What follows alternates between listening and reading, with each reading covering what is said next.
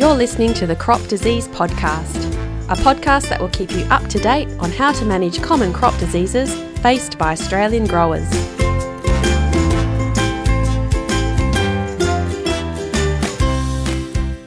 Here at the Centre for Crop and Disease Management, we've been pretty good at identifying cases of fungicide resistance and letting farmers know if they have it in the paddock.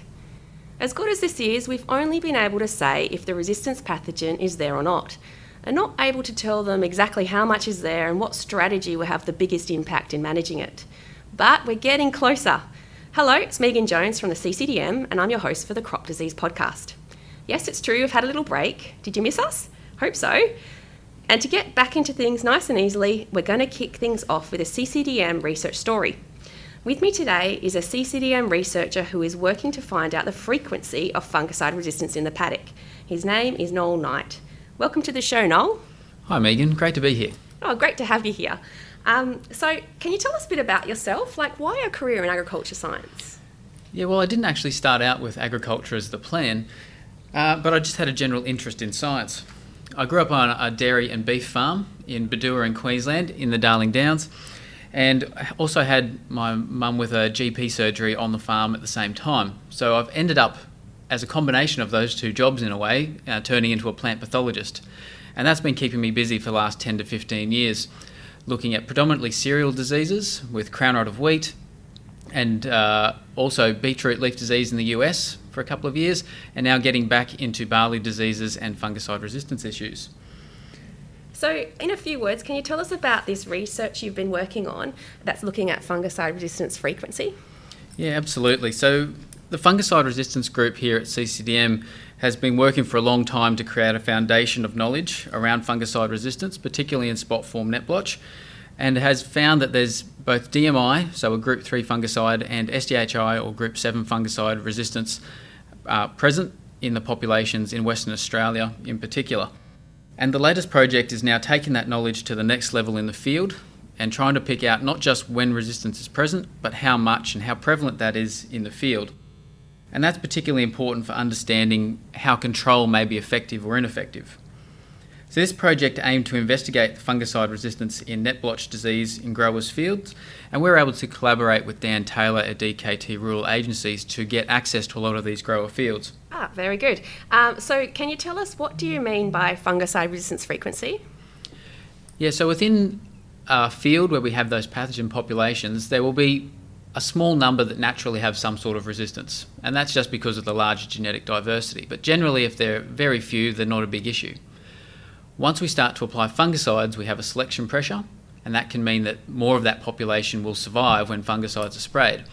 So, by understanding frequency rather than just presence, we get an idea of how much of that population is made up of a resistant type, and that potentially has an impact on how effective fungicide sprays may be. Okay, that's very interesting. So, what was your biggest finding from the work? The DMI resistance appeared to be the most widespread and occurred at least 10% and much greater than that across each of the fields, uh, while SDHI resistance seemed to be more regionally located, uh, which is probably good news in a way. Every field had greater than 10% fungicide resistance, which was either to DMI or SDHI chemicals, or for some cases, the fields actually had more than 10% resistance to both, and that becomes quite concerning. And some of these were up to 50% frequency, uh, with the maximum being 90% resistance to DMI or 80% to SDHI in uh, two particular fields. And I think at that stage you start to be concerned about the ability of that fungicide to control disease. And that's information that we didn't have before. Oh, that's very interesting. That's a lot of information as well.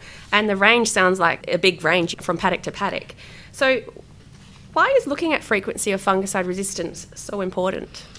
Knowing now with these genetic tests what the frequency is, it really gives us an extra piece of information around how much of that resistance is present in the field. And by knowing how much uh, fungicide resistance there is, you can indicate how effective a fungicide spray may be expected to be. And that boils down to a question that keeps coming up is how do you know when fungicide resistance is an issue? And by having these new techniques and methods, we can provide a level of resolution on the fungicide resistance frequency, which can ideally lead to informed management decisions or evidence based practice. And that's certainly the hope for where this ends up. And ideally, this is just the start, with the next steps understanding the difference between those 10, 50, or 90% frequency levels in terms of control and what effects that might have in terms of management change or what could be the optimal choice in those conditions. Actually, you mentioned Dan Taylor earlier that you were working with him, and funny enough, I actually caught up with him a bit earlier. Um, he's from DKT Rural Agencies. He's an agronomist from the Kellerberrin and Cunderdin areas of the wheat belt. And we talked a bit about fungicide resistance and what this research would mean to growers of the region. Should we listen to the conversation? Yeah, absolutely. Let's get Dan's perspective on this. Sounds great. Okay, let's listen.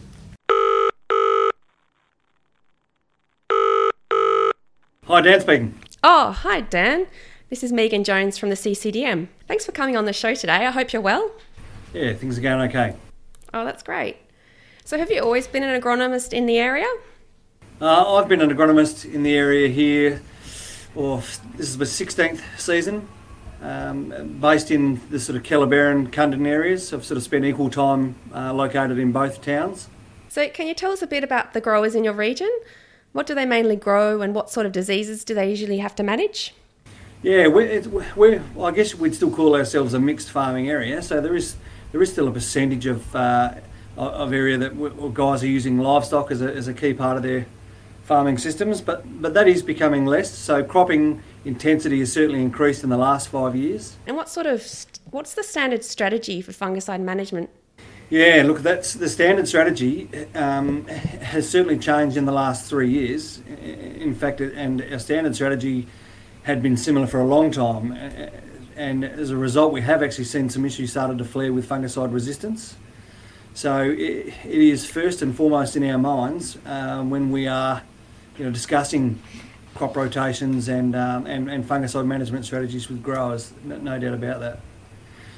Uh, it does vary for um, you know the different crop types we grow in, in terms of fungicide sort of management strategies, but I'd say probably the most pertinent one for us at this stage is probably barley, um, because we have had more issues with fungicide resistance uh, across a couple of different diseases in that crop now for at least the last five years. So barley does present the most challenges for us from a fungicide management point of view.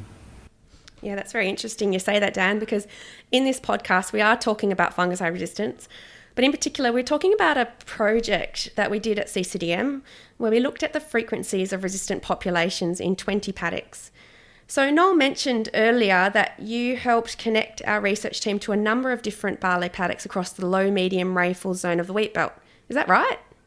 Yeah, that's right. We, um, I guess, I first noticed going back two seasons now, probably uh, 2019, we had some quite poor performance uh, of an SDHI fungicide product used as a seed treatment in a long-term barley on barley paddock, and this particular grower had grown barley on barley on this uh, part of his farm for many years um, due to some issues with salinity and other um, other reasons we he can't really grow any other crop types.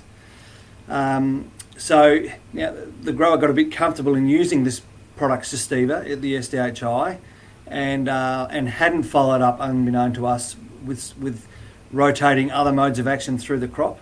So I guess yeah, we first came across it in 2019 with some poor performance on, on products, and, and that prompted me to get in contact with the, the crew at the CCDM and uh, follow up further to try and sort of get on top of what was and find out what was going on. Yeah, so we've come a fair way now, haven't we? Um, with this new research project, we found that 20 paddocks had at least 10% fungicide resistant net blotch. Were you surprised to hear that result? To break Noel's sort of research down further, um, like I think he had, look, there was DMI resistance to spot type net blotch, um, which I was definitely not surprised about because the, the, fungicide strategy for managing net blotch in barley through right throughout the central wheat belt, not just our area, has been largely DMI focused and DMI alone for over 20 years. Uh, we knew it was only a matter of time before the DMI resistance levels popped up. Um, they're probably, I guess, without wanting to sound like a sky, probably close to where I thought they might be, or you know, given how much DMI we have used. Uh, and the, I guess the other point to make is that those paddocks were targeted. You know, they were barley on barley, and so the fact we'd see fungicide resistance in those paddocks, um, from that point of view, is probably also not surprising. Yep, yep, fair enough. Um, so this research is the first to figure out the proportion of resistance in the paddock. Previously, we could only say if resistance was there or not. So, how useful is this kind of information to your clients? Yeah, Megan, it, it's it, very useful information. Um, in fact, it's, it's the sort of information that we'd love to see available as a commercial service. Mm. Um, you, we could we could um, compile fungicide strategies for growers if we had that information at hand. Yeah. Uh, we could also use that information to manage fungicide resistance and, and keep it at bay you know, for as long as we possibly can. Um, fungicides, uh, I guess, are very important for me to say, and, and, we sort of do discuss with growers, are really, you know, they're certainly not the first thing we should be looking to in managing these diseases. Crop rotation and variety uh, are where we're looking first, and I think the development of resistance and the release of the results from, from Noel and the, and the team at CCDM's research has really rammed home the fact to growers that you know, rotation and, and choosing the variety that's going to have better disease resistance are the first step. Yeah, absolutely agree with that. That's great, Dan. Now, I just want to give you one more question before we wrap up. So, we're going into 2022. Will your growers be doing anything different in terms of fungicide management this year? Um, we are, um, and but it's some it's a it's a process we've been on for two to three years. So most growers over the last year or two have um, secured seed and bulked up varieties with significantly better disease resistance, particularly for spot type net blotch. So there's a lot of guys now looking to grow uh, Maximus, um, La Perouse, uh, and some of these varieties. So that's been the major stepping stone for people to sort of get over, and, and we are, you know, we will see wide scale plantings of Maximus barley this year in our area. The other strategy that's changed, like we've moved completely away from using SDHIs uh, leading uh, prior to sowing.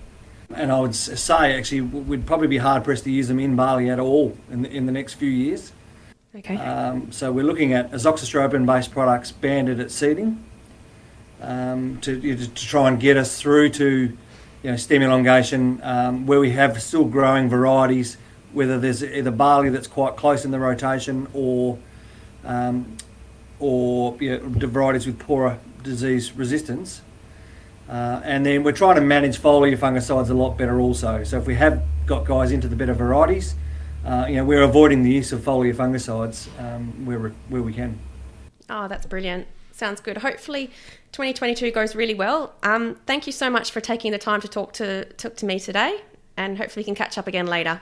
Thanks, Megan. It's been good. Great. Thanks, Dan. Okay. Bye. See you later.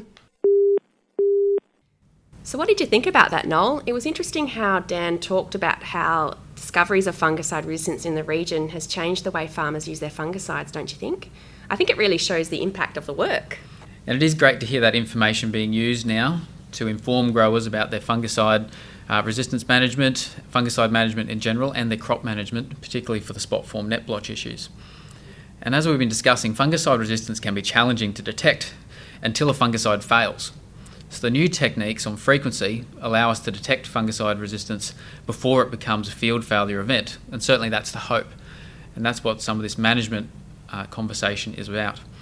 And what it all ends up with is it aims to prolong the life of the available fungicides as they are a limited resource. And once something stops working, it becomes a really important issue uh, because that piece of the arsenal is then taken away. And what we want to do now, seeing the how effective this has been in getting information out for growers and agronomists, is extend this method to fields further across Western Australia or even other parts of Australia to try and get a comprehensive snapshot of the situation in terms of fungicide resistance across the state and country. Oh, sounds like a really great extension of the research there, Noel. Um, actually, we're just about to wrap up this episode, but before we do, can you tell growers who may be listening, just in one sentence, the main takeaway message from this research? Yeah, well, it comes back to the basics. And while fungicide resistance is being increasingly detected, and that can be concerning, especially for spot form net blotch, it can be managed by selecting more resistant crop varieties, reducing inoculum, rotating crops, and alternating and mixing the fungicide modes of action. And that can be more succinctly summed up as change can be tough to deal with, even for fungi. Oh, absolutely agree. Change is tough for everybody, especially for fungi, I think, Noel. Very good. Um, so, thanks for talking with me today. It was really great to hear about this research on frequencies in the paddock. And I can't wait to see where this path will take us in helping growers make more informed decisions. I really can't. So thanks so much. No, thank you very much, and it's great to get this information out there, and we'll look forward to seeing where it can keep going now. Absolutely. So, if you have a crop disease topic that you'd like us to cover, then let us know. You can follow us and let us know on Twitter at the CCDM. You can also sign up to our blog and get more information just like this at ccdm.com.au. And if you like this podcast, why not tell your mate or colleague about it? Go on. Well, that's all for now. You'll hear from us next month for more crop disease discussions. See you then. This podcast is brought to you by the Centre for Crop and Disease Management a national centre co supported by Curtin University and the Grains Research and Development Corporation.